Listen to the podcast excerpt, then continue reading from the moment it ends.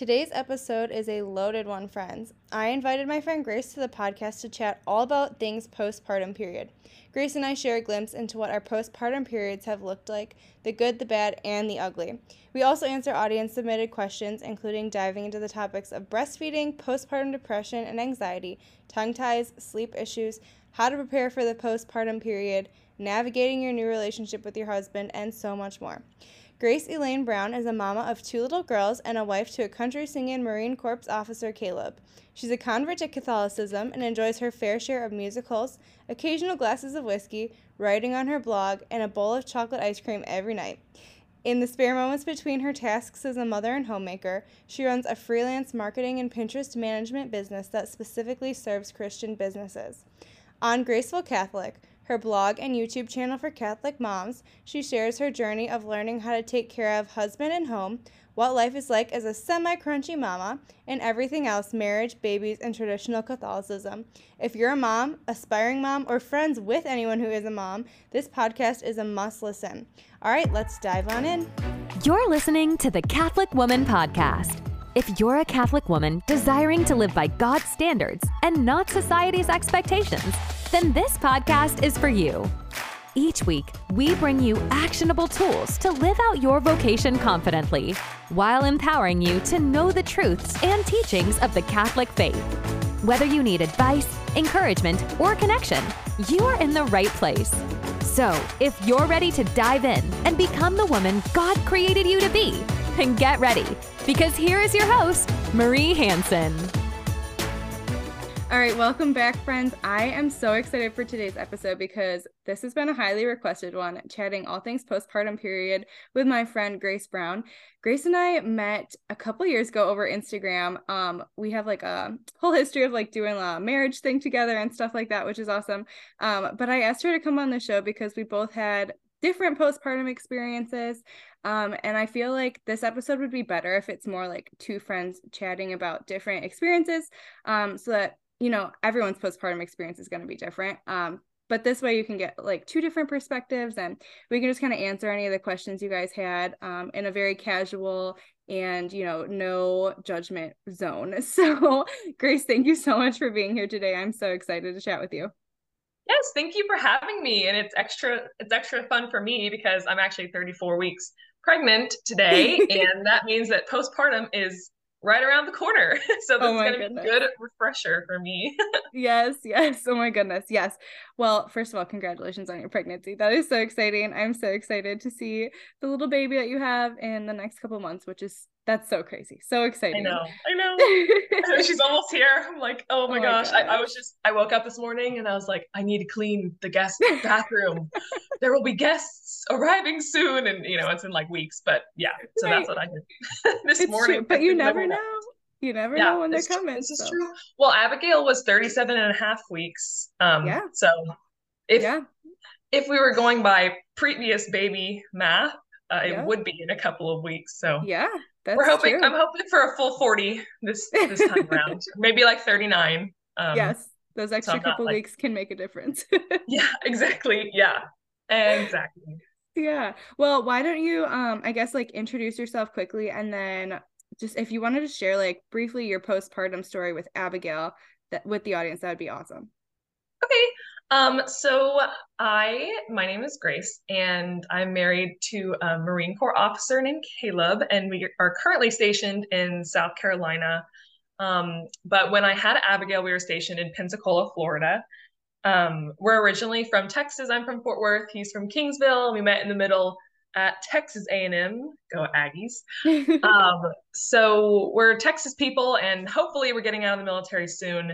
We'll be back in Texas, so really looking forward to that. But this current baby will be born in South Carolina. And like I said, Abigail was born in Pensacola. I'm a stay-at-home mom. I never really worked when we got married. I've always just kind of known that I wanted to be home with babies. I'm really extroverted, though, so that's been a whole journey figuring that whole thing out. But I have a blog, Graceful Catholic, and I recently started doing some Pinterest management stuff. I just kind of do fun hobbies on the side in in between all the important stuff of taking care of my family. So let's see, my story with Abigail, we were in Pensacola the whole time I was pregnant with her. She was our first baby, first pregnancy. Everything was actually pretty normal in my pregnancy until the very end.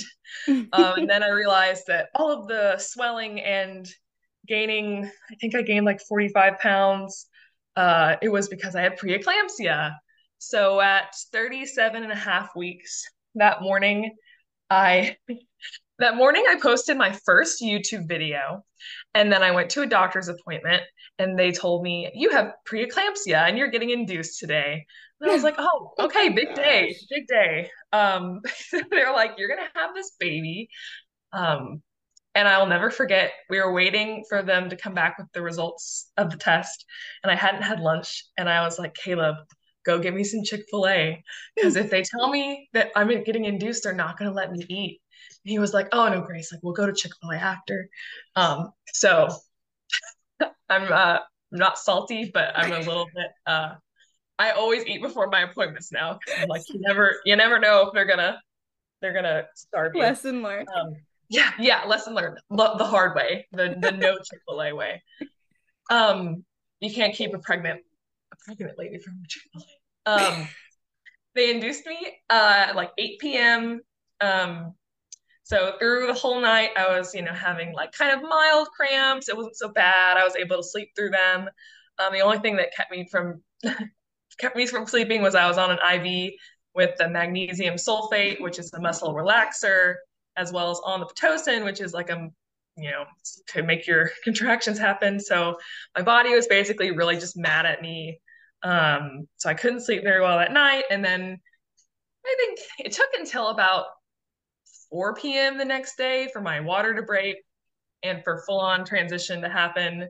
I was like on the floor, like, I'm going to throw up. This is horrible. That whole fun stuff. And that lasted for about an hour and a half. I couldn't get an epidural because my platelets were too low, even though I was totally begging for it, because I had planned like a natural birth. I had midwives. It was going to be this cute little thing. I was going to get in the tub. It was going to be great. And then like none of that happened. I can relate. except for the no epidural part, unfortunately for poor old me. But yeah, so had Abigail. I only had to push for 15 minutes, which was awesome. Yeah. So once I realized I needed to push, my contractions miraculously stopped hurting. It was kind of the best thing ever. I don't know if that's a thing for everyone, but I was able to just kind of focus and get her over here.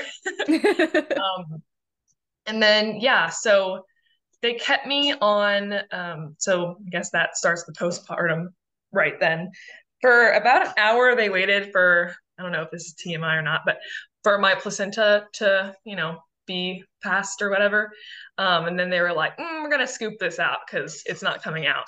And I was like, oh, I don't know anything about that. I don't know. That doesn't sound like something I want. OBGYN looked at me. She said, we can do it here or we can do it in the OR. And I was like, oh my gosh. Oh, I'm sorry. I talked.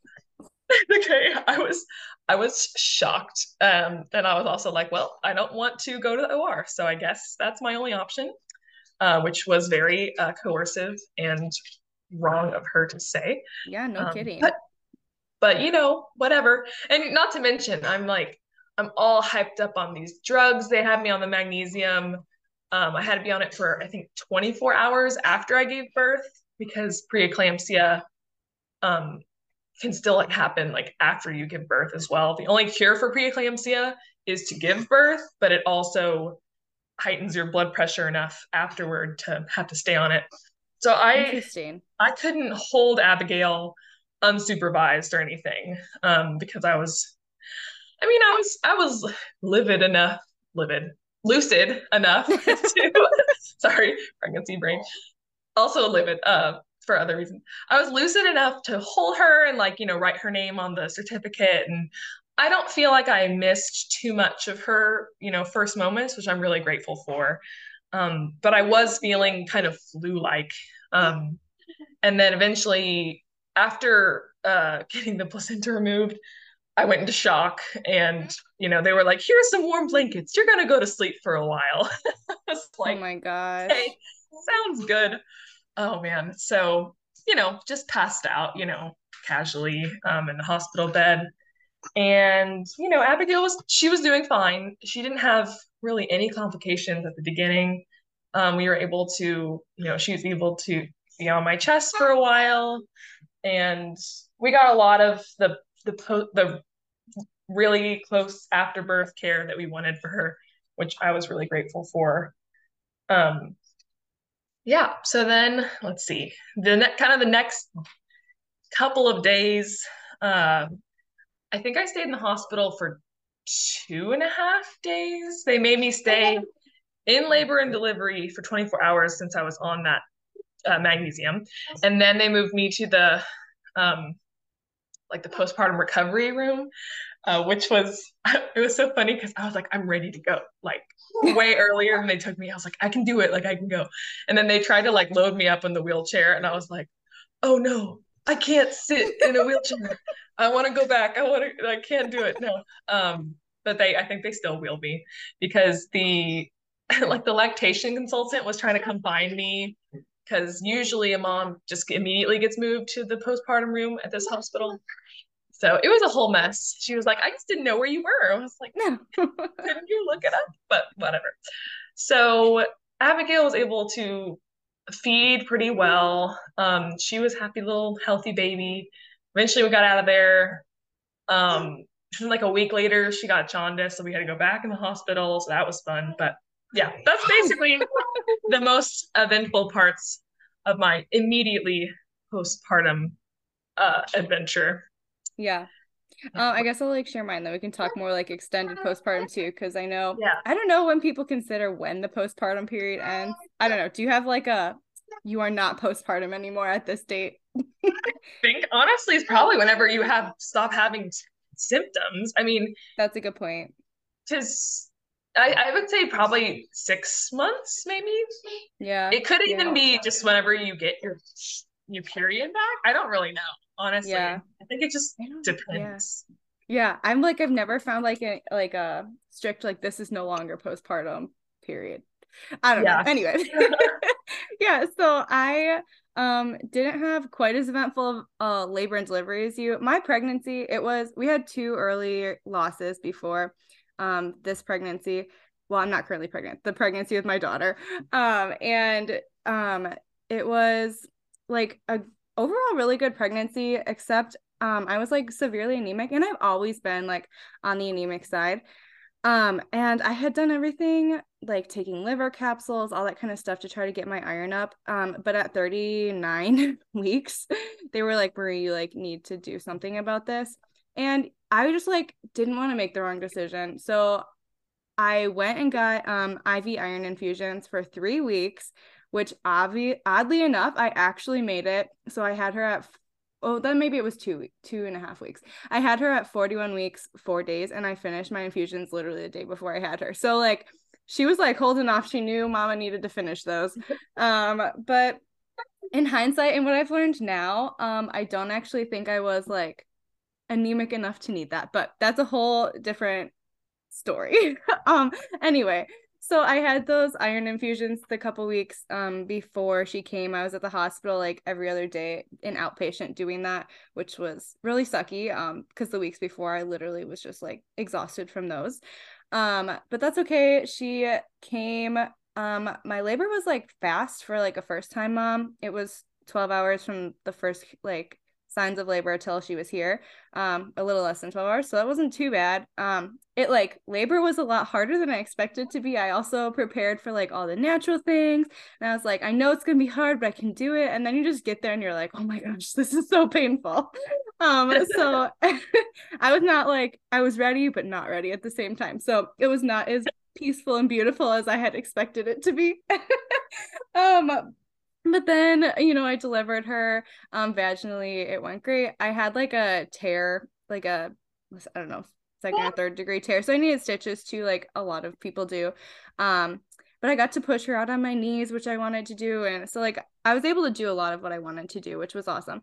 But then the postpartum for me was kind of a hot mess, and I still feel like it is. And I'm 6 months. It is a lot better now, but I'm almost 7 months after she's been born, and we are still struggling a lot. So it kind of started right after I gave birth. I also had a retained placenta, and it wasn't coming out for more than an hour.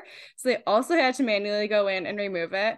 And that definitely hurt. I feel like I had her on my chest, so that definitely helped, like, with the hormones I was getting, like, from the birth high.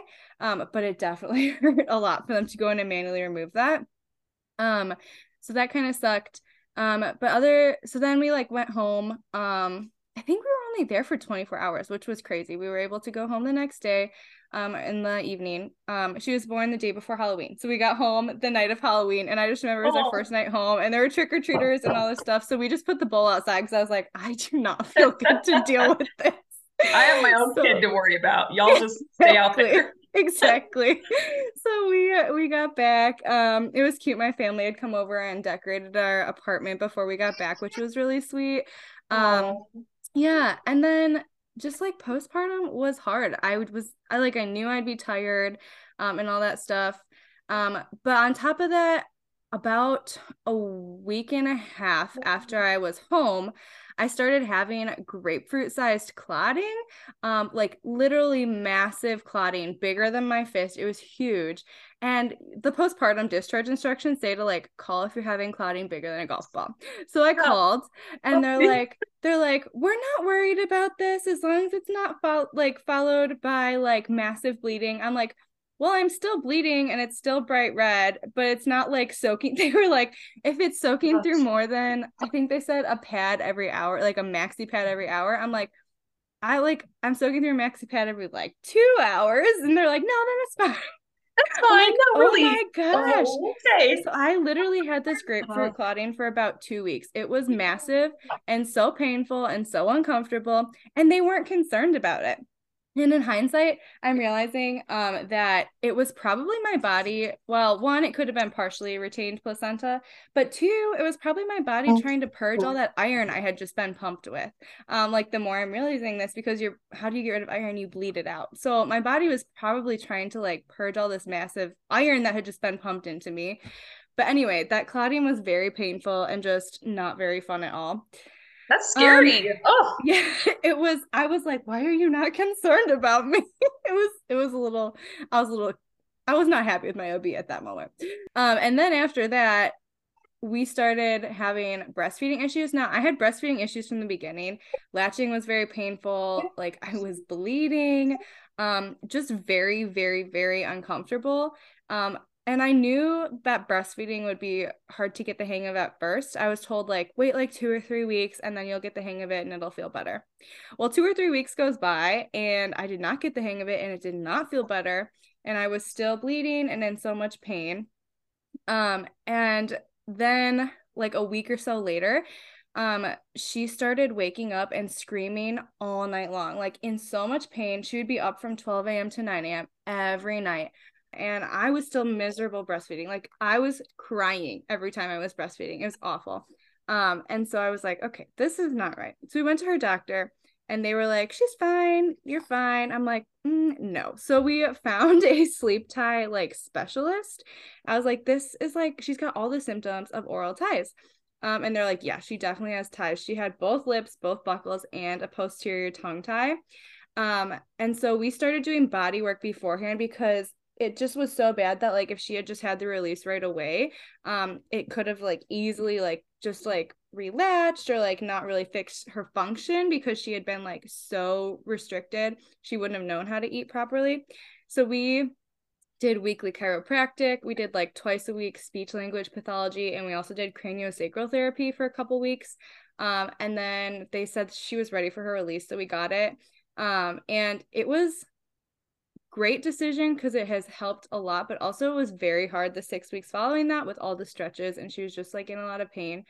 And I know it depends on the situation. Some babies, like, never eat, like, want to breastfeed again after that. She, however, didn't really have a choice, because she couldn't take bottles or pacifiers beforehand. She's going to talk on this call, I'm sure. But she, like, literally couldn't. She had such restriction restricted function, she could only breastfeed. So I had no choice either. Like, I would have loved to pump and bottle feed her, but I had no choice. So anyway, the oral ties, we kind of got those taken care of. And maybe like 2 months later, we started seeing some resolution with like the breastfeeding. So then it's been like on and off. It's been much better. Obviously, I don't cry in pain every time I breastfeed anymore, but because she just like doesn't have the best like latch, I get clogged ducts almost every other week, which really sucks. And then just like we'll go through phases where her mouth is like tighter than usual, like recently, and it just is very painful to breastfeed. So that's kind of been my experience with breastfeeding. And then we can talk about return of fertility later, because I have an experience with that too. But I have a lot of questions on breastfeeding that I'd like to get to in a second.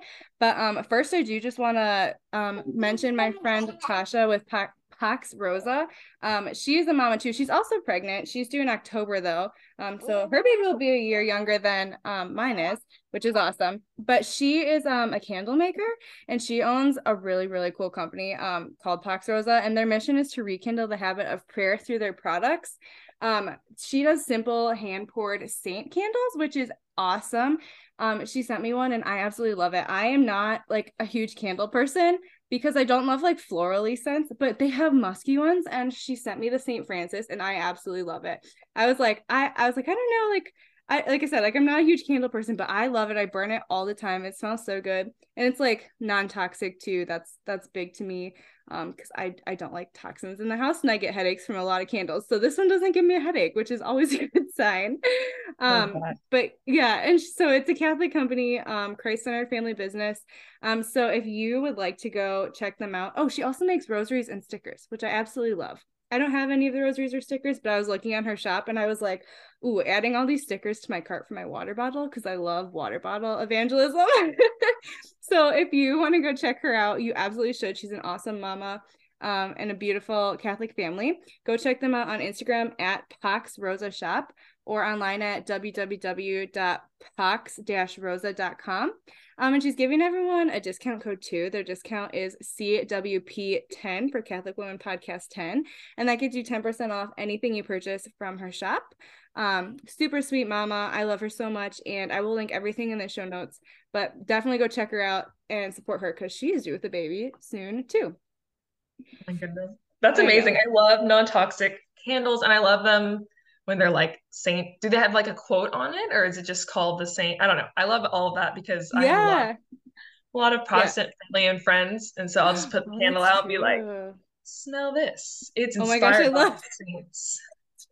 I love that. Yes. And I love that's a good idea too. Like, I didn't even think about the evangelism aspect of it, because they're like, oh, that smells good. And you're like, well, let me tell you all about St. Francis.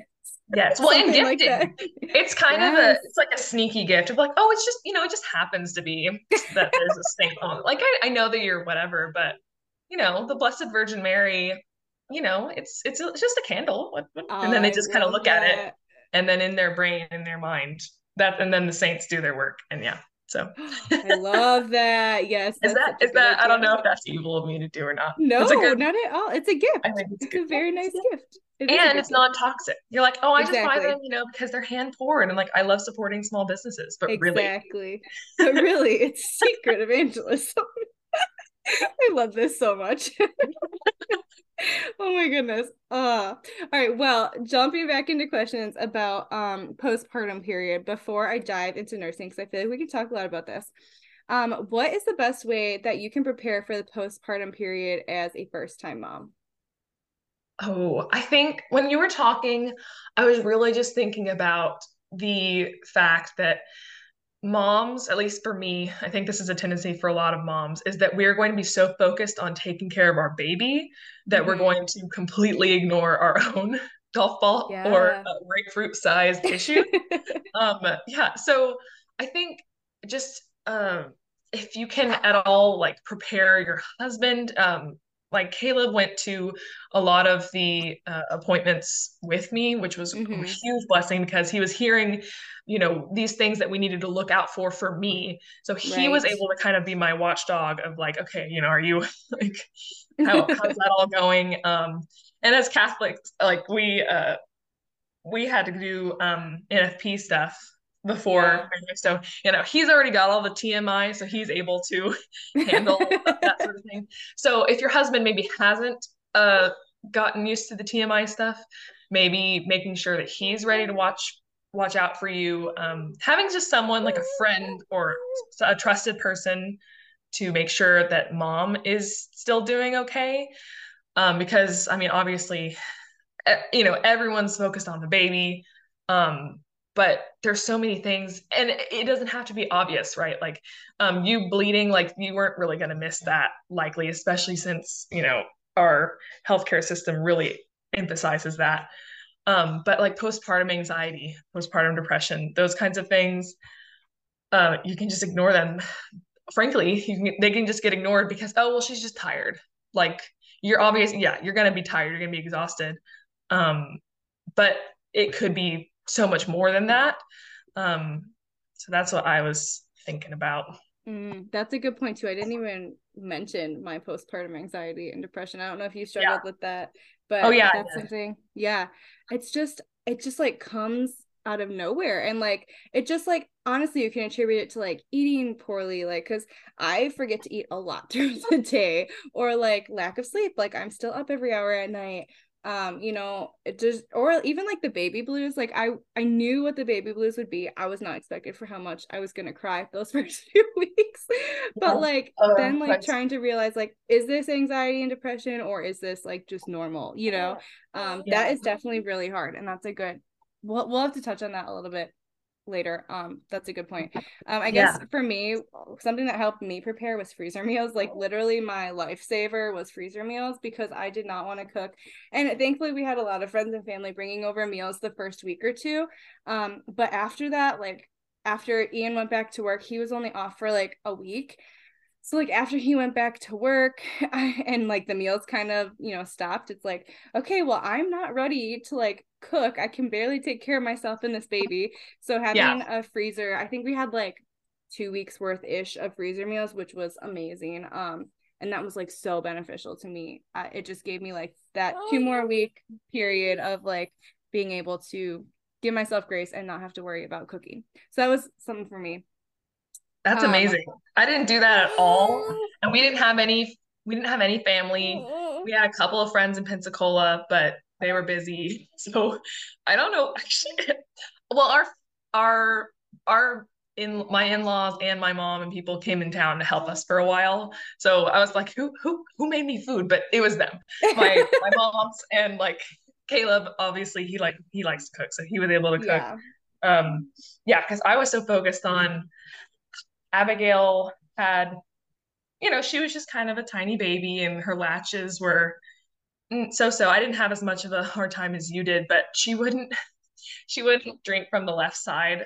So I was having to pump that. And then we had to syringe feed her it because she wouldn't drink from the bottle. And so that was just so frustrating. Like sometimes, sometimes when I got really touched out with Abigail because I just didn't set her down. And that is something as a first-time mom that I regret. I just didn't set her down a lot for naps and things. You know, sometimes you have to hold your baby, but I definitely am going to set some more healthy setting down boundaries this time around. So that way, if like, for instance, if my next baby has issues with like the breastfeeding, and I just remember so many times I would just look down at my crying, you know, they're screaming, their arms are like flailing. You're like, why can't you just calm down? Why are you not calm? Why are you? And then you're like, oh, it's because I'm crying at them and I'm screaming and we're both crying. And there's a lot of mutual crying. Yeah, sometimes that's what postpartum is. And then sometimes, I mean, there really are good, I think there are probably more good moments than bad, or just a lot of tired moments. But definitely, I think people, at least for me, I focused a lot on offering intentions during labor, but part of the struggle is definitely postpartum. So like keeping that intentions list. Yes. And whenever you're mutually crying with your baby, I'm definitely going to do that this time around, because there was a lot of things that I could have been offering up, that I think I was just dwelling in the suffering and not. So yeah, that's so true. And I do want to point out there are obviously good moments postpartum. We're not trying to scare yes. people, but I know like a lot of first time moms, like we all prepare so much for like labor and delivery, and we prepare a little bit for postpartum, but oftentimes postpartum hits you a lot harder than labor and delivery does. And that's just not something that we're told to expect. And so I feel like that's why it really just needs to be talked about too, is all the things that could be in postpartum, and like hopefully, and I pray that like you don't go through all of these, you know, but just to like be prepared of what can happen and how to like deal with these things. Yeah. What can friends do to help a postpartum mom? For me, it was just bringing meals and maybe like cleaning my house. How about you? Yeah, I would have loved some meals. If someone brought me a meal, I'm sorry, I don't remember a lot of postpartum, but I think food, just coming over and holding the baby. My friend Emma, God bless her, Caleb was, when Abigail was 4 or 5, which I still consider postpartum because we were still having a hard time. 4 or 5 months? Yeah, 4 or 5 months. Okay. Yeah, sorry. I'm like, I know she's only like 2 no. still. Just to clarify for listeners. She was still not, she didn't want to sleep in her bassinet anymore. She didn't want to sleep in the crib. So I was just struggling. Caleb he was deployed, or he went to 29 Palms, California, for a month. And so my mom was able to come and help me for a while. But at the very end, he was going to come back in a week. So, and then nobody could come out and help me. I just called my friend. I was like, I didn't sleep for the past 2 nights. I was having serious like insomnia and anxiety. And she was like, I'm coming over, and I'm going to take Abigail and you're going to go sleep. And that was hard for me because it was hard because this is so contradictory, but I was craving like friendship and like connection because we were in Pensacola. So most of my family and friends were back in Texas. So part of me didn't even want to sleep. I was like, oh, I have a person like I can hang out with, you know, I'm really extroverted. But then she was just like, no, like, go leave, you need to sleep. And so that was, yeah, sometimes just doing that. That's really simple. It's really easy. You can do that for people. And, you know, taking care of a baby for an hour and a half, even if you've never even taken care of a baby, it's not all that hard. They kind of just bebop and maybe they'll sleep. And yeah, exactly. Even if they cried the whole time, like you're still saving that mom. Yeah, so it's so true. Just go and hold a baby. If I mean, obviously you want to always ask if you're bringing a meal, you know, ask in advance, like, is this right. something you can handle? Like tonight, you know, heating up a lasagna that someone else made, or did you have a plan? Right. But I think, that's probably one of the most clear ways. I was just blessed when I was postpartum because I was a wreck, and that pretty much saved me. So yeah, that's a good point. And I think like for me, I would have loved to sleep, but I also had such bad anxiety of leaving her for like any time I was not with her, I was anxious. So I feel like even just having someone to come over and talk like with, to have like that adult connection would have been nice. I didn't really get that a ton. I got it a little bit from like my sisters and mom, but like I didn't really have any friends do that. So that would have been so nice. That's really a good point. All right. So let's dive into all things nursing. So what was your experience? What helped? Did it come naturally? Just kind of all the things. Okay. No, it did not come naturally. That's funny. No. When they first, you know, handed me Abigail, I was like, what the heck do I do with this little thing? Like she's naked and this is weird. And I don't know. I had a very, I don't know if I'm just awkward or what, but I was like, I knew I wanted to breastfeed. So I was like, okay, I guess here we go. And, I guarantee you she did not get any like colostrum or anything the first time. And part of it was I was just exhausted. Part of it is I never breastfed before, so I didn't know like what a letdown like even felt like. So, and I think they say it's just kind of mostly for the baby's practice anyway. If they get something, that's cool. If they don't, like, it's okay. And then, yeah, so the lactation consultant couldn't come. She couldn't find me. So we were asking for her to come, you know, help me out, but they couldn't find me. I don't know. That's so weird. I know. This time around, I have a doula, and that's going to, you know, if that sort of thing, I highly recommend getting a doula for first-time moms, because that was the sort of thing that Caleb, like, there's only so many times you can call a nurse in and be like, where's the lactation consultant, please? Like, yes. Respectfully, I want to talk to them because I want my baby to be fed. Because they're telling you, they pressure you. They're like, your baby should be eating this many times, and they should have this many wet diapers. And if they don't, that's a problem, and we might not let you out of the hospital. So it's like, okay, I got to figure this out. I got to figure this out. So eventually, once I got to the postpartum room, I had a really, really nice nurse. She was Catholic. And she was like, okay, the baby's going to be screaming and angry because she's hungry. And then you just kind of slam her on there with her mouth open. And I was like, wow, okay, that's not what the book said to do, but that's good. I like that. So that kind of worked for a little bit, I guess, of like preliminary, like learning what a latch is supposed to be like. So that was interesting. You know, for the first couple days, I think it just kind of, I guess it just kind of happened. Part of me is like, oh gosh, I didn't feed my baby for like 3 days, but I know that I'm for sure that they did. I'm pretty sure that they gave her formula without my permission, which hospitals. Jeez. Yeah. Right. But whatever. I'm not salty. I am salty. But then once we got out of the hospital, finally the lactation consultant found us as we were trying just desperately to get discharged. We were like, we don't want to talk to you anymore. We'll make another appointment. We want to go home. We got home, and my milk came in like fine. I started pumping pretty early just because I wanted to make sure my supply got up and was consistent, because I noticed that she was having a little bit of trouble. And she was really fussy anytime I put her on the left side. I thought maybe it was because she had a shoulder dystocia, like during, you know, birth. I don't know if that's true or not. That was my like unmedical suspicion.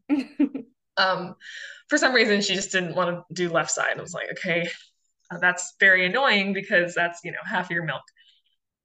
So I would pump, and we would syringe feed her, which is, I don't know. It was weird, because you like put your pinky on the top of their mouth and then like squirt the syringe of milk in there. That's so hard. It is. It was just, it's a weird feeling, like the gummy little mouth. Like Caleb and I both hated it. We were like, you do it. No, you do it. I'm like, I'm making the milk. You go syringe feed the baby. Right. Yeah. So that, because she would not take a bottle. She took a bottle one time. We have this cute picture of Caleb giving her a bottle. And then she said, heck no. And we tried everything. I mean, we tried like the slow flow bottle nipples. We tried, you know, like they say not to do this, but we tried putting like sugar on the thing. Be like, oh, right, this is delicious. Come on, you love a bottle. And she was like, heck no. You know, I'm over here like, mommy wants a glass of wine, you're taking a bottle. But that, yeah, she never took a bottle. So then eventually I didn't know what to do. We went to the lactation consultant. We tried the little, what are those little things? The little plastic, the shields. We tried that to get her to do the left side. Because I knew I wanted to breastfeed her for a while, so I wanted it to just be, you know, both sides, and we're all even and whatever. And then finally, I didn't know what to do. Like I said, we were crying at each other, very mad. My mother-in-law, it was in town, and I at this point, I think I was still going back into my bedroom to breastfeed. Eventually, I got over that and just started breastfeeding in front of people. I wear a lot of like skirts and long shirts, so I just kind of tucked her up under there and had, you know, was modest, but I never really used a cover or anything. And finally I just prayed a novena to Saint Anne, and I was like, please, you know, mother of our blessed mother, please, please help me to be able to feed this baby normally. And on the third day of the novena, she started drinking from my left side. Fine. Wow. But it was like, yeah, wow. It was the first time I've ever prayed a novena. And I didn't even finish because that was a blessing too, because God knows that I am not good at finishing novenas. He was like, all right, Grace made it the third day. Like, this is good. But so shout out to Saint Anne for, you know, praying on my behalf, because powerful intercessor, and it worked. And I don't know. I didn't do anything different. I'm telling you, I didn't do anything different.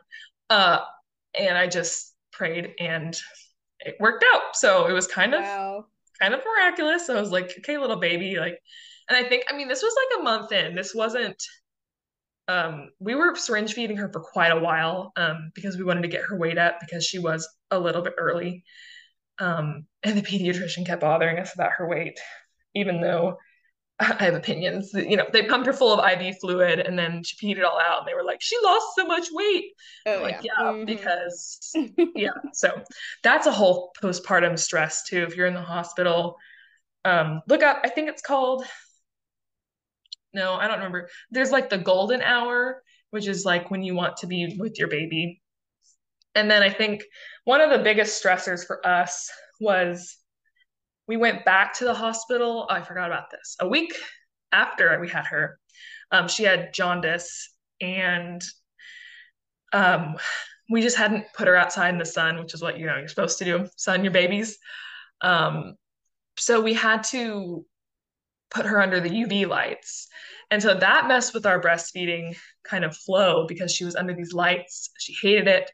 And we're alternating giving her this formula that had a specific formulation that was supposed to help get her bilirubin levels down, which is like what the jaundice is. I don't know. So we were alternating. I was pumping, and we were giving her these little bottles, which she would take, but not really drink them. So that was a nightmare. They didn't want to let us out of the hospital though, because her bilirubin levels were down. Jaundice was fine, but they were like, she's just not back up to the weight that we are comfortable with. And I was like, you know, guys, I told my nurse this, you know, we never saw the doctor that was making this call that we needed to stay in, just the nurse who would tell us you're staying. And I was like, we're not staying another night. You want to know why? I want to be able to feed my baby and be calm and at home. The only way that I'm going to be able to help my baby gain more weight is if I'm relaxed too. Right. And I'm not spending the night at the hospital another night if I don't have to. And Caleb and I were like, okay, we're going to go AWOL. Like, we're just going to leave. And, you know, I don't know. I was Googling like a CPS going to come after us. Like, what's going to happen? But, you know, it ended up being fine. Our nurse was nice and weighed her with like a full wet diaper, and she was good. So that was kind of our breastfeeding journey. After that whole nightmare, and after the St. Anne novena, she was a good little eater, until, you know, weaning at 15, 16 months. And that was a whole thing, but that's another topic for another show. Yes. That's crazy. I think so. I mean, I guess I kind of like talked a lot about mine. The best and worst advice I received was keep going, it gets better, because it's true that when you've never breastfed before, you're probably going to be like a little bit sore. Like, that's a lot of tugging on a sensitive area that you're not used to. But at the same time, with her ties, it took me months to not experience pain that made me cry each time I fed her. And I think I probably would have quit if she had been able to take a bottle. So I'm glad I didn't. And I guess I'm glad she couldn't take a bottle, but that pain isn't normal. So the keep going can be like harsh to a new mom whose baby has feeding issues and they don't realize they have feeding issues. So mm-hmm. I don't know. For me, that was like the best and worst advice I got, because it like made me stick it out.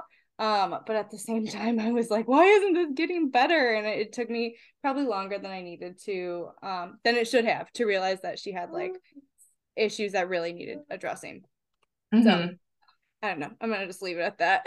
Breastfeeding, It doesn't come natural to most people. So if you're a first time mom and you're struggling with breastfeeding, it's kind of common, but there's help, and like definitely seek help. Yeah, the La Leche League was a lifesaver for me googling about breastfeeding. They have a book too, though I think it's called The Womanly Art of Breastfeeding. Yeah, that I put off reading until it was too late and I had my baby early. So don't put off. I would highly recommend listening to that, or at least just scrolling through some La Leche League articles, specifically about latching. I didn't know anything about that, and that can really help, you know, with the pain, unless you have a special instance. Like for me, I had pain and it was all because of Abigail's latch. So getting ahead of that is important, because if you get torn up, like you're torn up, and you know, you can't tell as much, like, okay, that didn't hurt as much, because everything just hurts and you're bleeding. Yes.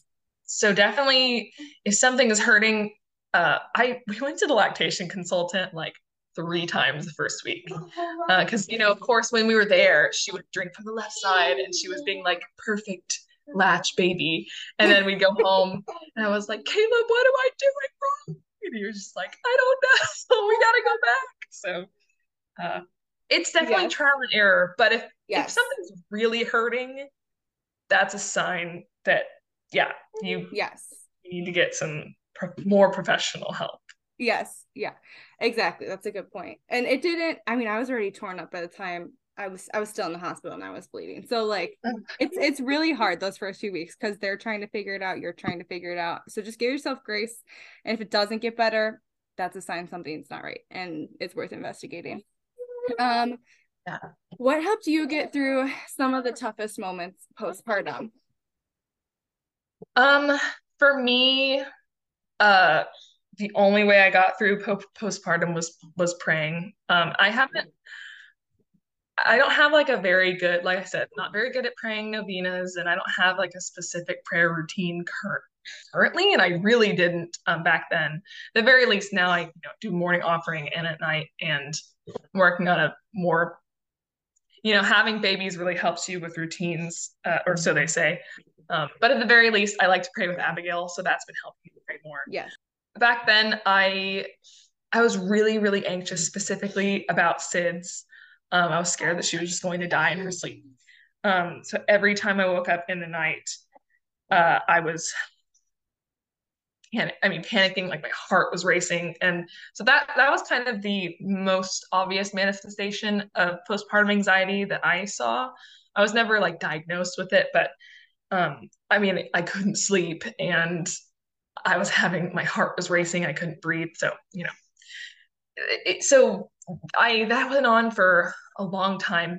For 3 months, we were in Pensacola and we couldn't get our parish to get around to baptizing her, which gave me a lot of anxiety, because, the church doesn't teach that unbaptized babies go to hell at all. But, so there is some teaching of like, they go to Abraham's bosom versus being in heaven. Regardless, wherever they go, it's like a really happy place. It's okay. But I would prefer to know that my baby is baptized. Right. That was something that was keeping me from being very peaceful. And my church was just, this infuriates me. My church was just being bureaucratic. And they were like, well, we just don't have time. And eventually I just had to go to the priest. And I was like, I need my baby baptized. I don't care if it's in front of the parish or not. I could give a crap. I want my baby baptized. We're doing this. Like, let's go. Yeah. So, it's a sacrament. It's not something that you can just be like, well, we only do that every 2 months. It's like, no. In the good old days, your priest was there and baptized them immediately, because you never know what's going to happen. And your baby deserves to have sanctifying grace. So getting Abigail baptized was the first step in getting me from going from every single night, waking up in terror that she was going to die, to I could wake up in the night worried she was going to die. That didn't go away. But still say, okay, she's baptized, like she's good, like saying like, God, I give this baby to you, which is hard and sucks, and I hate that honestly, but it's important because your baby is a gift, and she Abigail's been given to me so that I can try to teach her how to be a saint or something. You know, she's going to help me become a saint. So then I pray the Hail Mary. Every time I woke up in the night, stressed and panicking, I would pray Hail Mary. I forced myself to. I think there was a lot of kind of demonic influence in this, because it's, you know, in the nighttime, when you're tired, that's kind of the easiest time for them to mess with your brain. And so I think my brain was just telling me, well, you know, praying, what is praying going to do? You know, your baby, if they're not okay, then they're just not okay and whatever. But it sounds kind of silly to say that I forced myself to pray, but I really did in a lot of instances. I'd be like, oh, I don't want to pray. You know, I'm tired. Like, I want to go back to sleep. But I would just sit there and pray a Hail Mary at the very least and just, you know, say like, I give this baby to you, God, like, please keep her safe. But those were the only things that helped me, getting her baptized and then praying, you know, trying to pray unceasingly as much as possible, which, you know, another thing about having a baby that wakes up in the middle of the night all the time is you do have more opportunities to be praying. Like, you're sitting there feeding them, you know, I guess you could be on your phone. I read some books, but a lot of times I didn't want to be on my phone. So it's just you and God and your baby. So true. Yeah, no, I think it's so true. People ask like how your prayer life looks after a baby, and I'm always like, oh, it's not good. I don't have structured prayer time like I used to. But when I think about it, I'm like praying so much more throughout the day now, because when I would be breastfeeding, I'd be like, this hurts, this sucks, this is frustrating. So I'd be praying. I too struggle with really bad like anxiety about SIDS, and honestly, like, still so bad that when she was 6 months old, I actually, this thing right here that I'm holding, I know you guys can't see it, but it's a Nanit band. I literally bought it because I'm still struggling so much with anxiety about this. And she's 6 months old. So now I have it for our future babies, but it's basically like a band that monitors their breathing. And I know it can give you a false sense of security, but like, it's helped me a little bit. So like, I do have to say, if you're like really struggling, not that you want to spend your money, but like, therapy and this Nanit band has been awesome for helping me. But like, you're right, praying in the middle of the night, I would just like wake up, you know, terrified too, and pray Hail Marys. I'd also pray like guardian angel, like, please wake me up if something's wrong, you know, like, wake me up so I can help her. But then like, I guess in addition to that, something that really helped me was like showering every day those first couple weeks, because you just feel so crappy, and showering just makes you feel like a new person. Like, I've never loved showering so much in my life. I forgot all about that. Yes, oh my goodness, a good hot shower, and you're like, husband, hold the baby. Yes. I'm gonna shower. And I mean, it kind of goes back to set your baby down and like, yeah, allow yourself to have a second, because babies like to be on the ground. They love being like on a little plushy thing. They love kind of exploring, looking at stuff.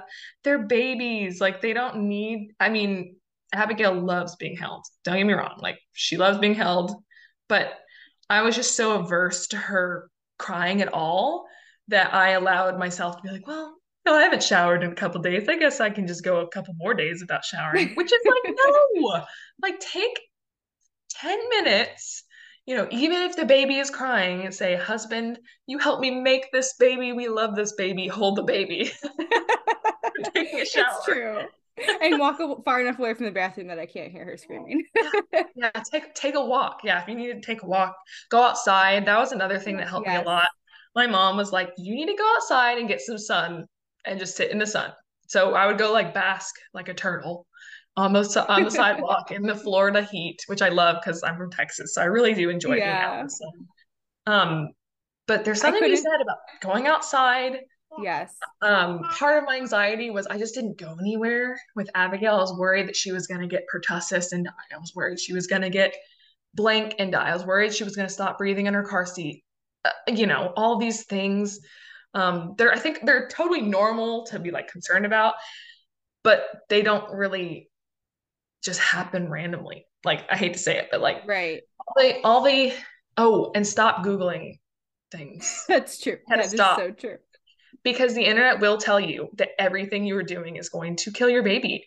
Part of it is like, they legally are obligated to.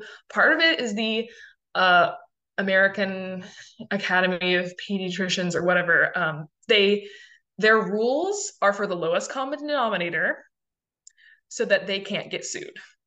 Yes, and that is so true. Once you realize that, it's kind of freeing, because if you are not the lowest common denominator, which, I hope you're not, but if you're not, which means by that, I mean, you are doing everything in your power to keep your baby healthy, basically. You're not going to just accidentally do something wrong. Like, it's a lot of this is kind of no brainers. Like, don't set your baby on a railroad track. That's a bad idea. That was a joke. I don't know if that was funny or not, but it made me laugh. It is. I'm sorry. She's talking, so I'm like muted. I was like, oh no, I went too far.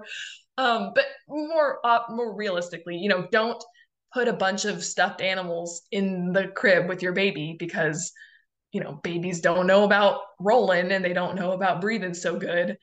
So right, exactly. Avoid sense, yeah. Avoid that stuff. But they'll go as far as to say, like, you cannot put a blanket on your child. Like, but what if I'm sitting right here at Association of Pediatricians? Like, no, you can't do it. And then, yeah. Yes. Once I got over that, my life got a lot less stressful and a lot more like, oh, I can let her cuddle with a little tiny toy, because it's a tiny toy and it's not going to suffocate her. Dang it.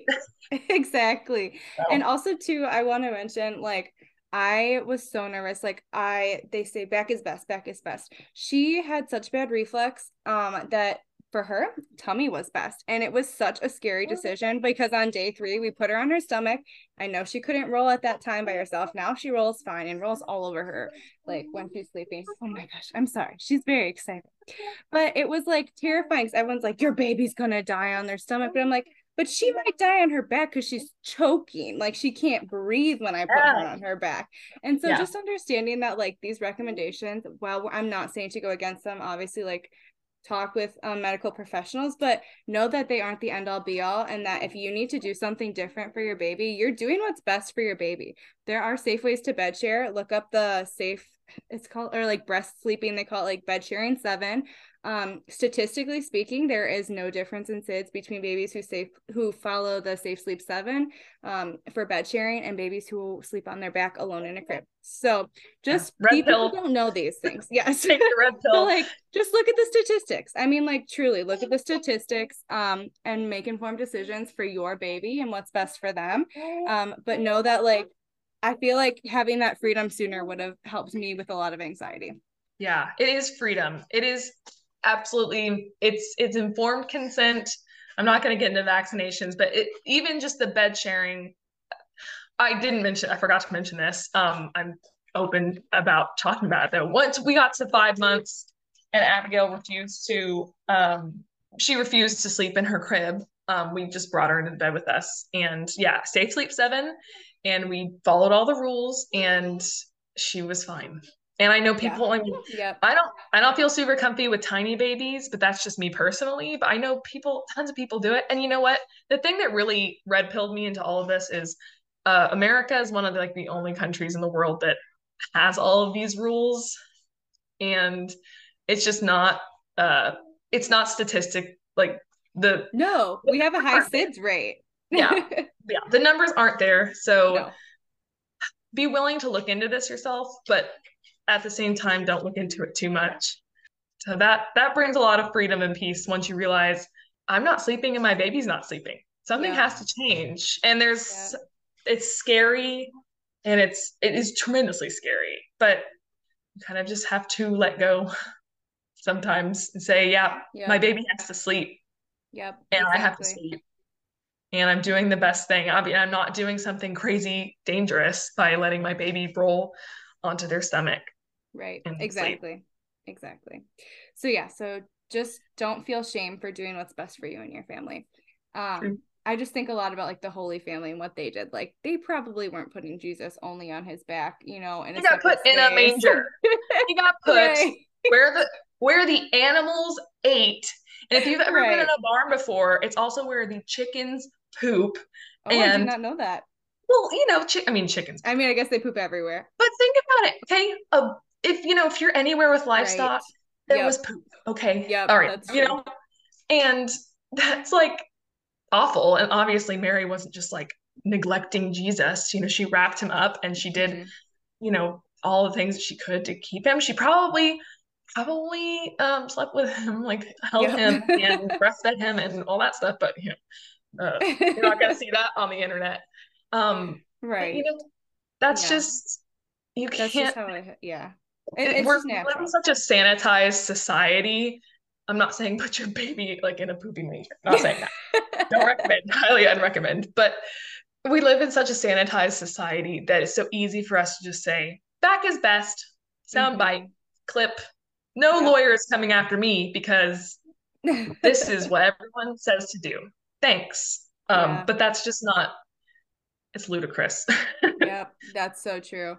And it's criminal to do to moms. It's so wrong. We have so much to worry about when we have a new tiny baby. And sometimes, this is awful, I had to realize this, sometimes babies just pass away. They just die. Yeah. They have a heart defect and they die. Mm-hmm. They have, like, a brain defect and they just die.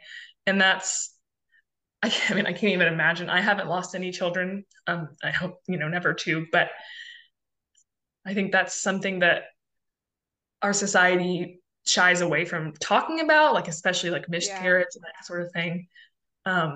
But even, you know, infants, that's just, you see, you go to a graveyard and there are all these little, you know, infant graves. And that's just a reality that we don't like to talk about because it's painful, but the blessing of, you know, being Christian is that we know that we're all dying, you know, memento mori, like, we are all going to die.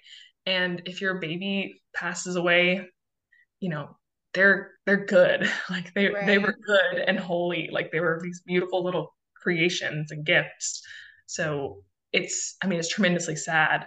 I can't imagine it, but there is hope in the resurrection, and that's what we have to cling to, because otherwise the doom scroll will take over and you will fall into despair. I mean, you just will. Yes, so that's such a good point. Well, okay, kind of speaking of the Holy Family, one thing that I have is, it's beautiful. It's a Holy Family swaddle from January Jane Shop. And Jana, the owner, she's actually so sweet. So January Jane Shop creates and sells Catholic-inspired art and goods to sanctify the ordinary, inspire others to become everyday saints for the kingdom of heaven. I love that that's their mission statement. I think that's so beautiful.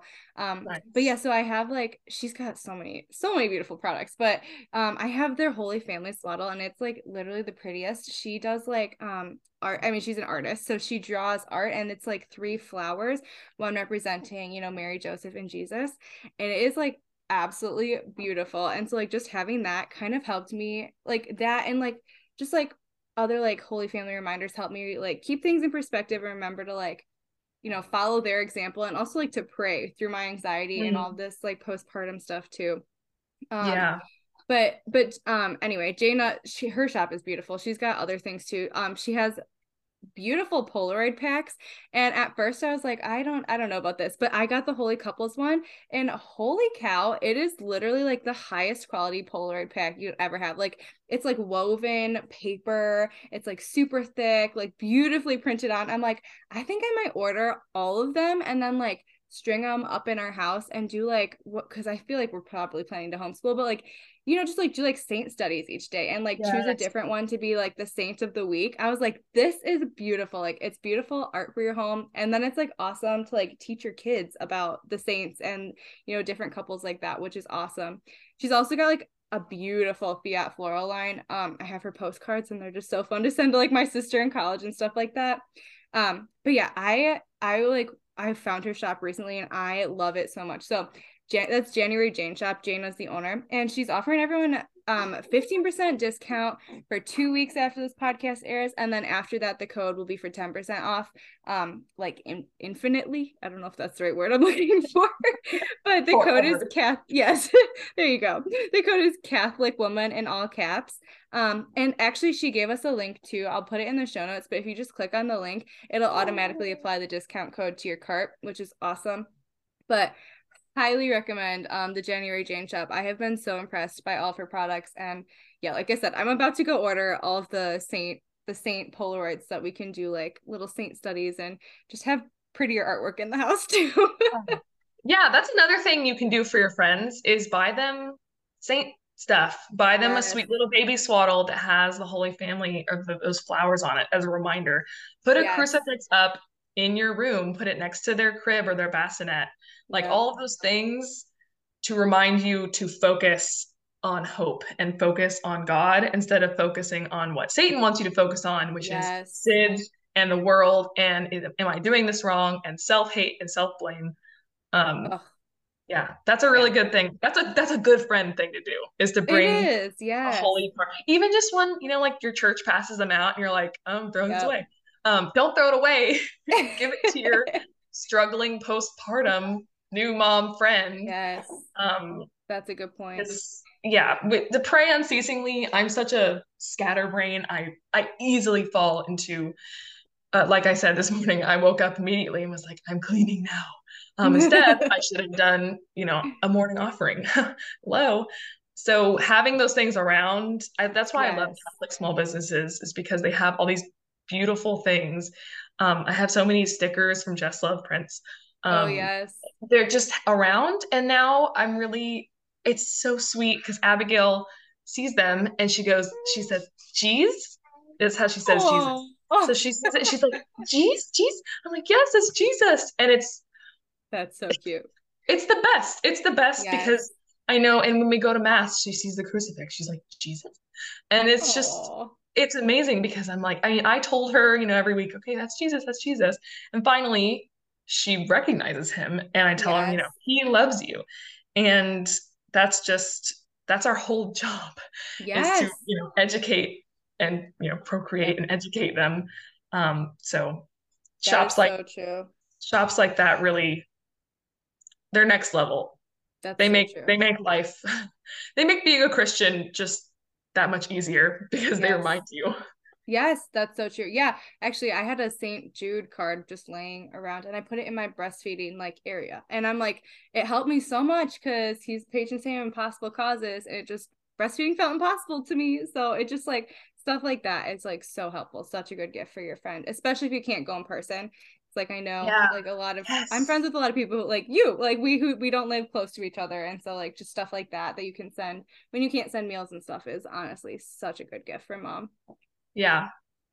Okay, so I know we've talked a lot. I'm going to kind of rapid fire some questions from our listeners that we collected. If we want to go in depth on any of these, we can, but I also know we've been talking for a while. So these are good. So the first one is, are you using a sleep training method like Baby Wise or taking care of babies? No, I put the baby, Abigail slept in her bassinet through 4 months, and at 5 months we said, we're not sleeping. There's no more sleeping going on. Go into the bed, safe sleep 7. And we've done that ever since. And Abigail still sleeps in between us. And it's been a joy to wake up next to her. We're trying to figure out if she will be interested in going to her crib for next baby. But we also used a swing for a while she's still fit in it. But no, we have never sleep trained. We have just slept. We have just slept. And you know what? I couldn't handle crying it out. It works for some people. It didn't work for us. So I ended up buying the Taking Care of Babies sleep course, and I watched most of it, but I can't do it because I just have such bad postpartum anxiety still. I just can't.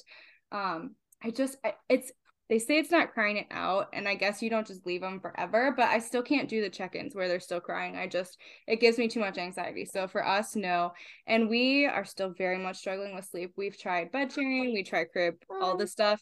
And she still wakes up every like 30 minutes to an hour at night, which is exhausting, whether she's in our bed or the crib. But like, I've just kind of come to terms with like, it would bring me too much anxiety to sleep train. And also, she's getting to the point where I'm like starting to wonder if there's like maybe a medical reason behind it too. And I don't want to just sleep train and like ignore that medical reason. So I am not against sleep training. Like I said, I have a course and I watched it, but for my anxiety and our situation right now, I haven't done it either. It's hard. Yeah, it is. I mean, but like, I get it's necessary for some people. So like, not knocking sleep training at all. Just do whatever's best for your family is kind of like the underlying theme of this episode. Right. Someone says, due with my first soon. What's something you wish you would have known and prepared for? Hey, well, a good thing I wish I had known is that, well, at least for me, I have a lot of insomnia third trimester, and that prepped me for the waking up at night. So that was kind of cool God thing. I was like, God, why can't I sleep? Like, I'm tired. I'm tired right now. I'm really fat and I'm tired. But then I was pleasantly surprised. I was like, I'm used to waking up and peeing 3 times a night. So I just wake up and baby. So that was a good thing that I wasn't prepared for, but I was like, oh, this is nice. Something, I mean, we've talked a lot about a bunch of stuff. I think breastfeeding, I think just find a community of people who are having babies right now that have babies. I don't have, since we're a military family, I struggled, it's my own fault, but I struggled finding friends who'd already had babies. I was the kind of the first friend who got married, first friend who had babies.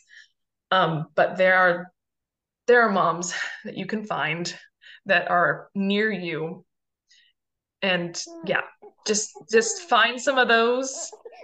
And then you can be prepared for whatever is going to come your way. Because my mom, she had 2 kids. You know, that was like 20 years ago. So the baby stuff is just like whatever. My mother-in-law raised quite a few kids, but still, it was like, it's different to have someone who literally has a baby, like right now, has all these kids, is in the midst of the kid stuff. And there's Facebook groups too. Literally, if you cannot find a single in-person person, join some of the Facebook groups. There's like the Catholic Nursing League. Just there's so many of them. Cause you don't, I can't tell you like what's going to happen. Like you could have the easiest breastfeeding journey ever. But you physically could be having some serious like postpartum stuff. But you want to find people, you want to get connected to people who are going to be able to support you through that. And then just don't sleep on sleep and showers and praying. Yes. And don't be afraid. Don't be afraid to ask people to help you. Nobody wants to be handed a crying baby, but you know, if they get to enjoy the happy baby, they get to enjoy the crying baby as well. That's a really good point. Yeah, that's a really good point. Yeah, honestly, it's hard because you don't know what you're going to experience postpartum. So like, I feel like that's a really hard question.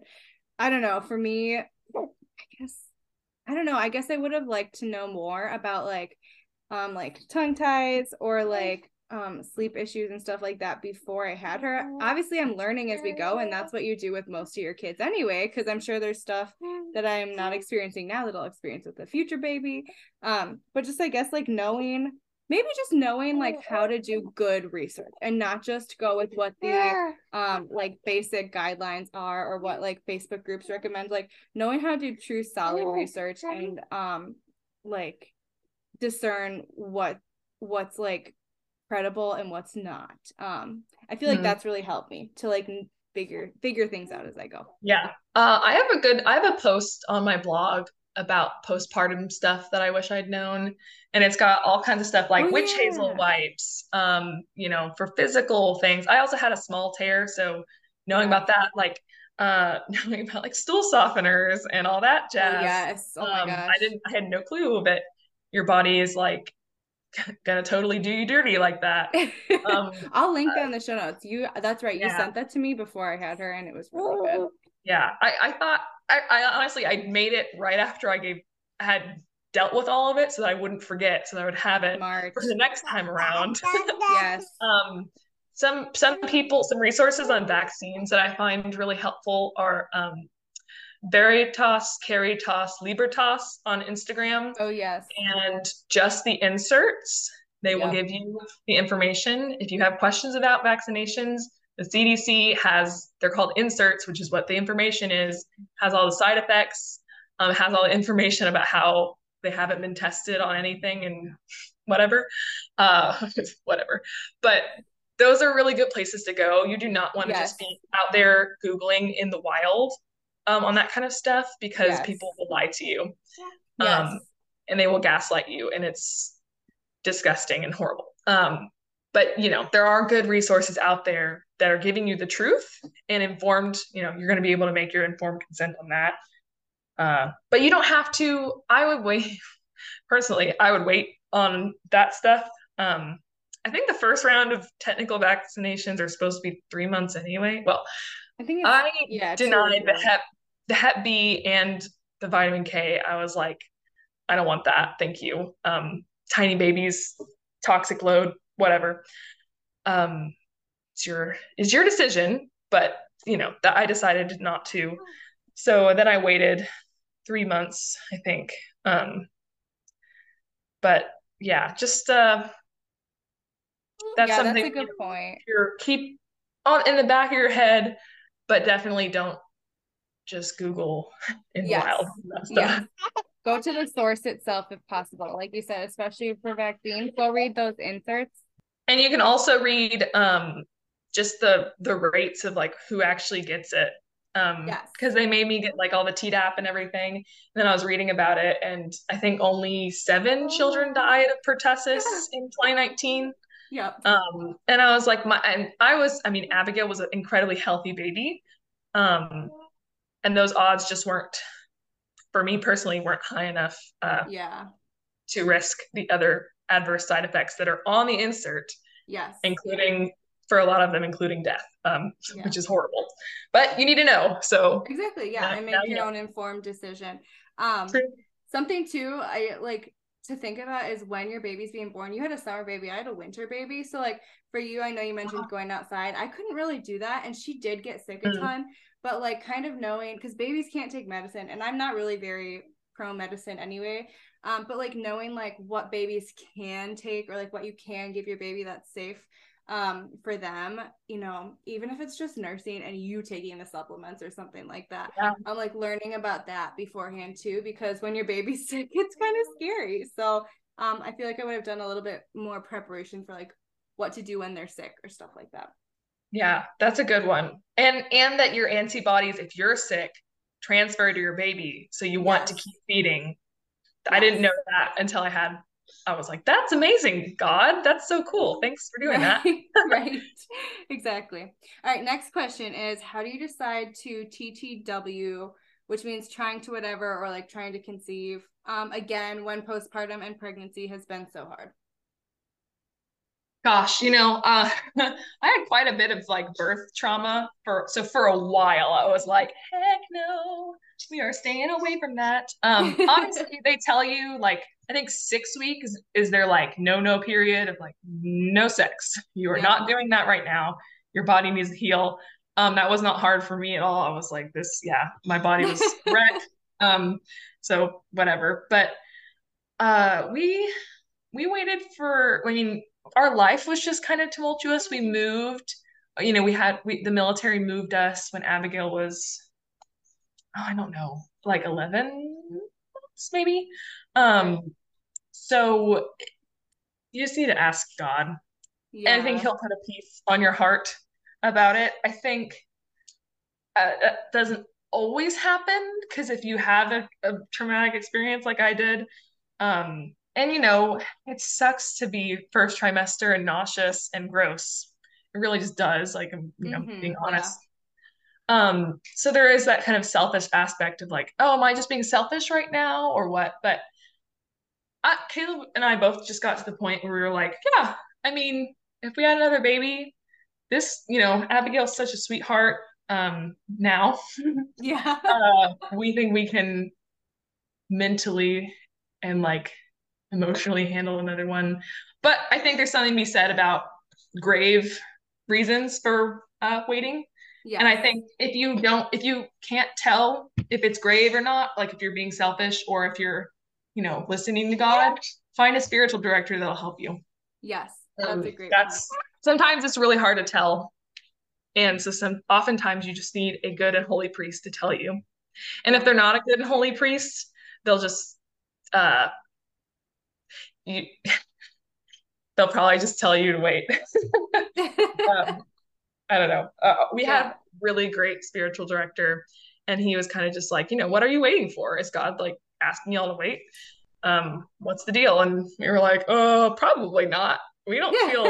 Yeah. So I like the phrase trying to whatever, because it doesn't like, it's just whatever. Right. Whatever God wants. Apparently I'm like really fertile or whatever. So our whatever was like, oh, okay. Your turn. Yeah. That's funny. For me, I feel like, so I don't know about you, I got my cycle back despite having massive clotting at 6 weeks postpartum. It has been regular since. However, it is my luteal phase is non-existent. It is literally like 3 days I ovulate, and then 3 to 4 days later I get my period. So like I am fertile, like quote air quotes, but like I'm not, because there's no time for the baby to implant. And so like for us, she's almost 7 months. We want our kids close in age. I'm still like feeling pretty miserable because I don't sleep. But then also just given my history of losses and knowing that I have like an anatomy thing that like could make that possible again, I feel like for us, you kind of, I mean, it's different for every family, but you take that into consideration too. Like it probably won't be the first few like months of doing whatever for us. And so like things like that too. Like, I don't know. I feel like the best way to do it is like find a good spiritual advisor. And just remember, like, that you do have to have, like, grave reasons, technically, to, like, abstain. And that's different for everybody. So I'm not here to, like, say, like, your reasons aren't grave, or they are. But just, like, you know, discerning that for yourself and then finding good spiritual director is a really good thing to think about. And then just, like, your circumstances, if you struggled to conceive before and stuff like that. Yeah. Yeah, and I was exclusively breastfeeding. I was doing the whole like, okay, I'm not going to get my phase back. So I didn't get my cycle back until I think I was like 7 months postpartum. I was like a long time along. Yeah. So, you know, obviously for that whole time, you know, no babies. So then once my cycle came back, then it was just kind of a question of, I'm exhausted and I can't even take care of myself or my family. Okay, right. You know, it's probably God is not telling me you need to get pregnant and do all that. Right. So, spiritual direction is A1. Yes. Oh, okay. There's so many more questions, but I'm just going to pick one more and then we'll wrap this up. So okay, we can do as fast as we need. I can do more fast. Okay. It's just so hard because there's so much to talk about. I'll just like, okay. So someone said, wish I made more freezer meals, such a lifesaver. That is true. Someone says, can you talk about those first 3 weeks? They're so tough. I think we have. Yes, I agree. Okay. Have support. Tough. Yes. Good support. We already talked about that one. We kind of touched on postpartum anxiety and depression. Too. This person says, I'm pregnant and so anxious about postpartum anxiety and postpartum depression. My goodness, because I already struggle with depression and anxiety, but I don't do meds while pregnant. I feel good now, but what if I'm not good when she gets here? How will I know when and how to ask for help? I'm scared. I don't want to fail. That is hard. I know we talked about like a little bit about what it like feels like and kind of how to go through it. I don't know about you, Grace, I didn't ever get medication for mine. But I feel like if you are at a point where you feel like you can't handle it, reach out even before you get to that point. I know, like I know I was at a point, and I'm getting better now. Finally, I feel like I just came around like maybe like a few weeks ago, I started to get better. But just like, at a point where you're like so miserable that you can't function, get help. And like whether that's meds for you or therapy or something like that, that's great. For me, I decided I wanted to try to treat it with food. And so I did a total like deep dive into like metabolic eating, and we've kind of overhauled our whole eating the past few weeks. And I've actually started to feel a little bit better. I still don't sleep a lot, which I know is definitely contributing to that. But just like whatever help looks like for you, don't be afraid to like reach out to your doctor or reach out to family and be like, I'm not okay, but I don't know what to do. Can you help me? Yeah. Bring it to the light. Don't let it stay in the darkness, because that's where Satan is going to just pull you into despair. Don't allow the fear to just fester. Just yes. bring it out to the light. Let everyone know how you're feeling. And if you can't get yourself help, other people will help you get help. Yes. You can't leave it between you and your baby and Jesus. Yep. Good point. We talked about breastfeeding. Is it okay to show up to mass and not be fully present? Heck yeah. I don't think I'm even in church for like the vast majority of mass anymore. I have a very loud, energetic girl. Oh yeah. Having a baby during mass is like, okay, for example, Abigail is like, she was like 20 months for the Easter Vigil. Yeah. Somebody literally did the exact same reading twice in a row. Oh my gosh. And I didn't even notice. Caleb told me after mass, he was like, did you notice? I was like, absolutely not. I was, Abigail and I were playing with tape on the pew. So if you, since you know now that you probably aren't going to be able to focus, read the readings in advance. Jesus loves you and wants you to be present there. The whole participating in the mass thing isn't really all that important anyway. You need to be there. God doesn't need you to have a beautiful and valid mass. He wants you to be there with your baby because babies bring joy. They bring hope. New life is beautiful. And that curmudgeon-y old man who looks at your laughing 20-month-old and glares at you, he needs that baby there too, to be reminded that Jesus loves the little children. And so no, you will not be able to pay attention during mass. Sometimes on the first 3 weeks, Abigail actually slept through the masses. She was like a little golden baby. It was so cute. And then the fourth week, our streak ended and she was like, woo, freaking out and crying and whatever. No, I know mass is interesting, but yes, it is totally okay to not be fully present. Last question. This is one we did not talk about. So I feel like we should touch this a little bit. How does the relationship with your husband change throughout the postpartum period? So my relationship with my husband drastically has improved over the last, 2 years of having a baby. As with every relationship, it's been like a roller coaster. But as like a marriage as a whole, it's now like a functioning marriage. Whereas the 2.5 years we were married before having a baby, it was just, it just wasn't as great as it ought to have been. I posted something the other day with a little quote from Fulton Sheen. I found it. This is Venerable Fulton Sheen. "It takes 3 to make love, not 2, you, your spouse, and God. Without God, people only succeed in breeding out the worst in one another. Lovers who have nothing else to do but love each other soon find there's nothing else. Without a central loyalty, life is unfinished." So obviously that quote, it is really good. That quote is talking specifically about God. But babies are a huge part of allowing God into your marriage, and or at least at the very least, like motherhood. Obviously, some people struggle with infertility and they can't have babies. So if you're struggling with infertility, I'm not saying that you can't have like a solid marriage, but having a baby, it means that you have this project now in your marriage that both of you have to work together, and you have to learn how to love each other selflessly, and you have to learn how to have this little tiny selfish being that they need you, and you have to learn how to take care of all of that instead of before I had a baby I could just kind of do whatever the heck I wanted. I could clean or not. Now once your baby starts crawling, it's like, okay, I have to clean that up or my baby's going to get it. So that's been huge. We realized that we needed to find a spiritual director to help us. And we never would have realized that if we hadn't had a baby.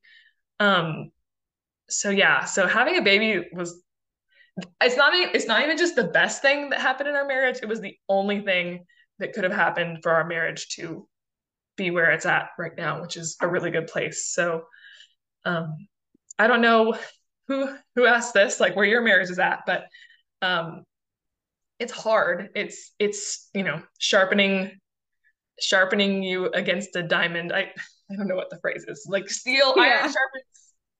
Iron sharpens iron. There you go. Iron sharpens iron. Yeah. You know what I mean? Iron sharpens iron. But it's kind of an integral part to sainthood, at least in my life. So there's going to be struggle, and it's definitely, obviously it's a transition, but as long as you focus on taking care of each other and then taking care of your baby, then you'll be fine. It'll be good. Yeah. It's just different. That's a good point. It's different. It's you can't be selfish together anymore. You have to be selfless together. Yeah, that's a good point. Yeah, it definitely, I know people say it either like drives them together or ruins their marriage. And I just have to say there are always going to be ups and downs in your marriage. It's going to be very hard. And sometimes you don't like your spouse, but you can still love them.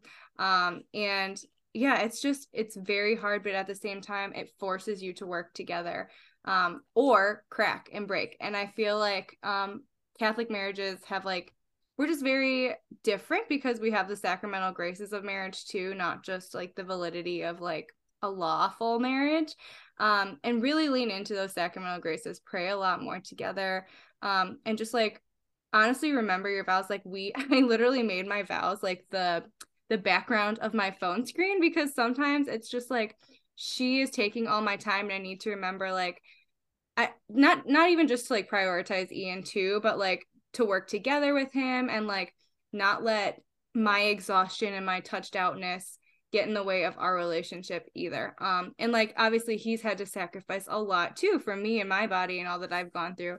And just remember that it's mutual sacrifice.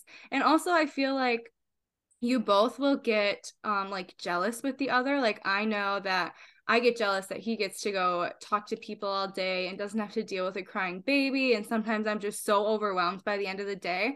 But then I have to remember at the same time too, he sacrifices and he's not with her all day. And he misses so many of her cute moments that like I get to see, and a lot of her firsts that I get to experience. Yeah, which is a big deal.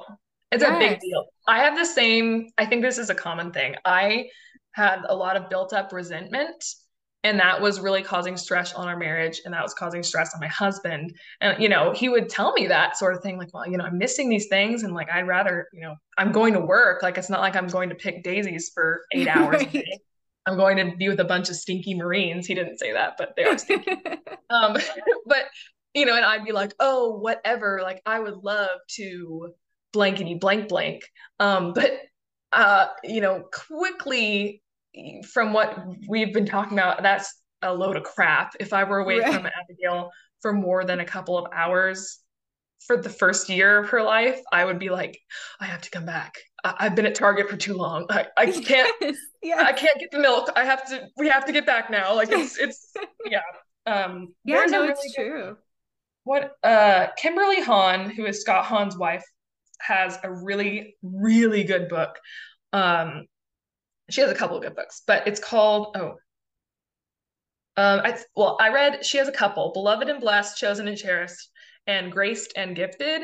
The one I read was Graced and Gifted. And it basically just talks about a lot of stuff that I didn't want to think about, like in the vocation of marriage, like doing the laundry as like a sacrifice for your family. And it's like, I swear to you. And I also read the Summa Domestica.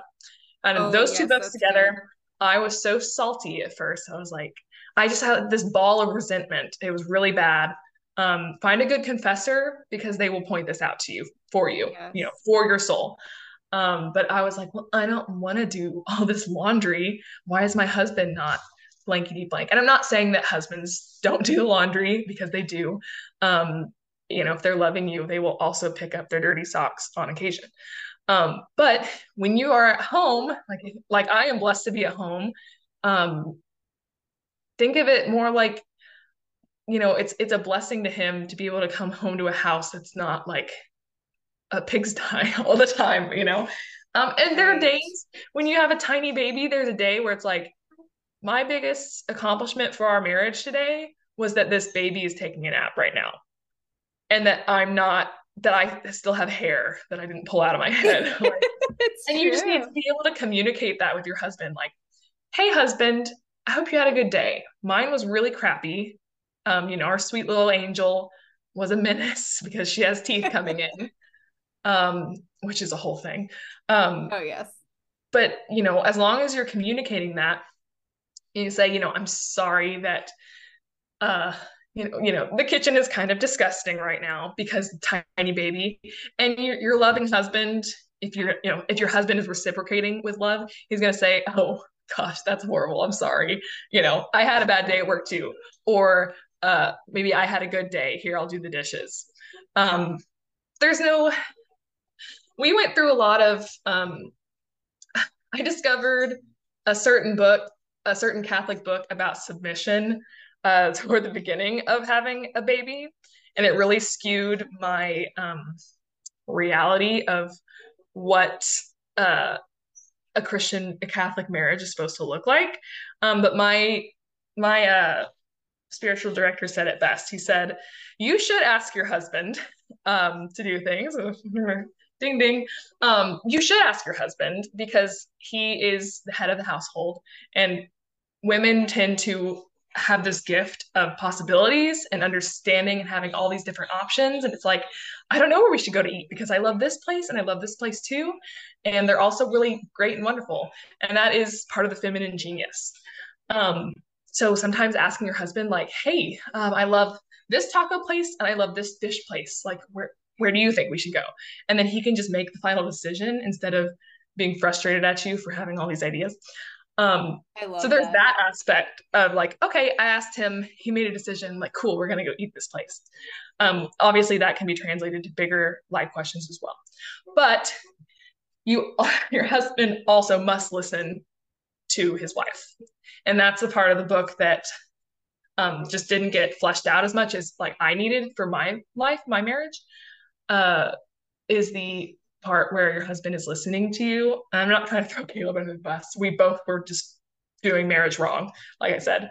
But you know, if I went ahead and said, I love this dish place and this taco place, like I would love to eat at both of these places. I'm also gluten-free. So it's important to me that we go to a restaurant that has gluten-free options, right?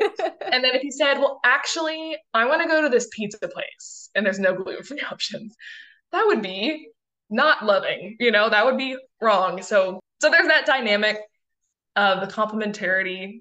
And I think it is brought out by having babies in the best way.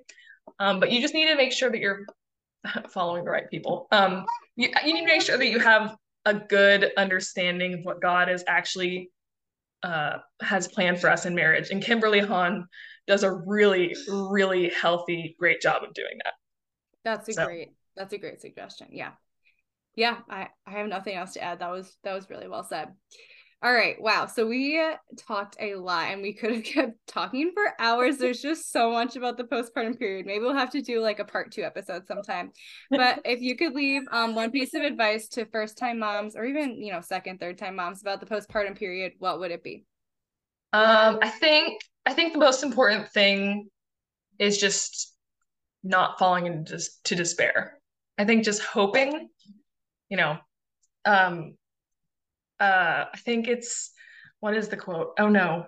My spiritual director told me the other day, I don't know, but the gist of it is basically, it is good.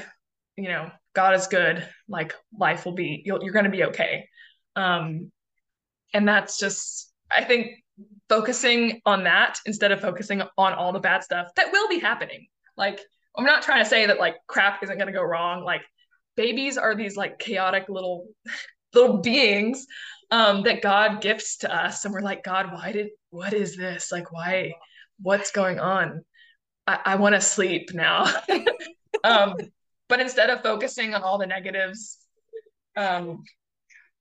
focus on the hope that we have, focus on all the goodness that babies bring to you and to other people, and be unapologetically loving to your babies and bring them out into public so that other people can see the beauty of babies, because that's very pro-life. That is so true. That was really well said.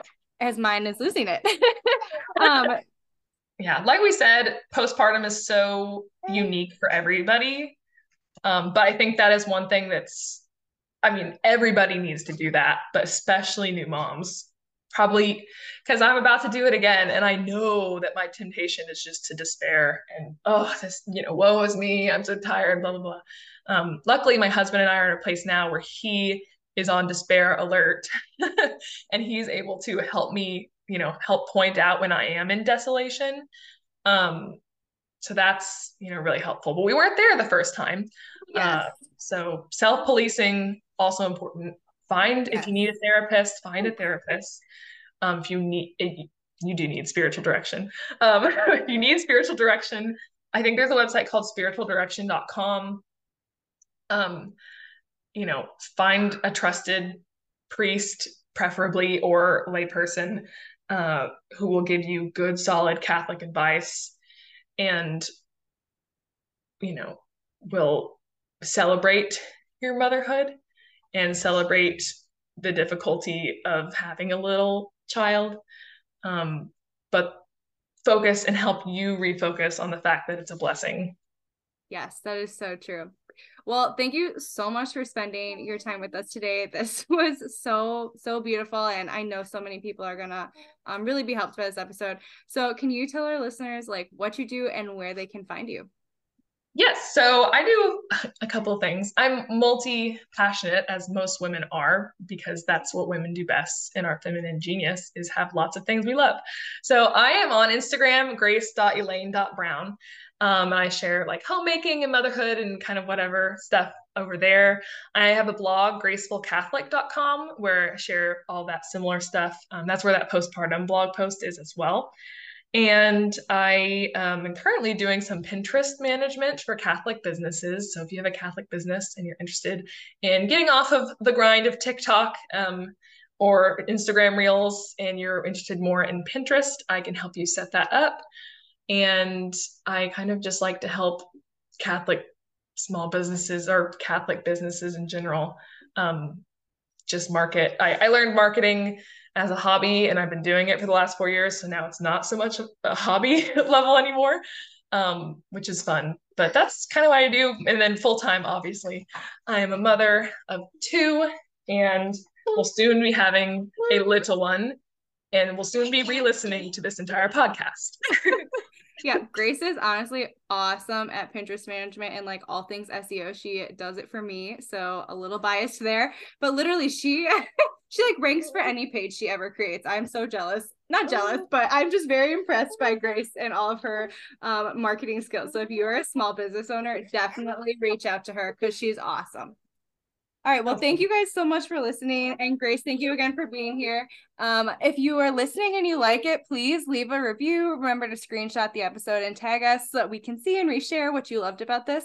And let us know if you guys want to hear part 2 as well, because there's just so much we could talk about. So thank you again, Grace, for being here today. Yes. Thank you for having me. God bless. Thanks so much for tuning in to this episode of the Catholic Woman Podcast. If you're enjoying the show, please feel free to rate, subscribe, and leave a review wherever you listen to your podcasts. We really appreciate that effort, and we look forward to catching you again in the next episode of the Catholic Woman Podcast.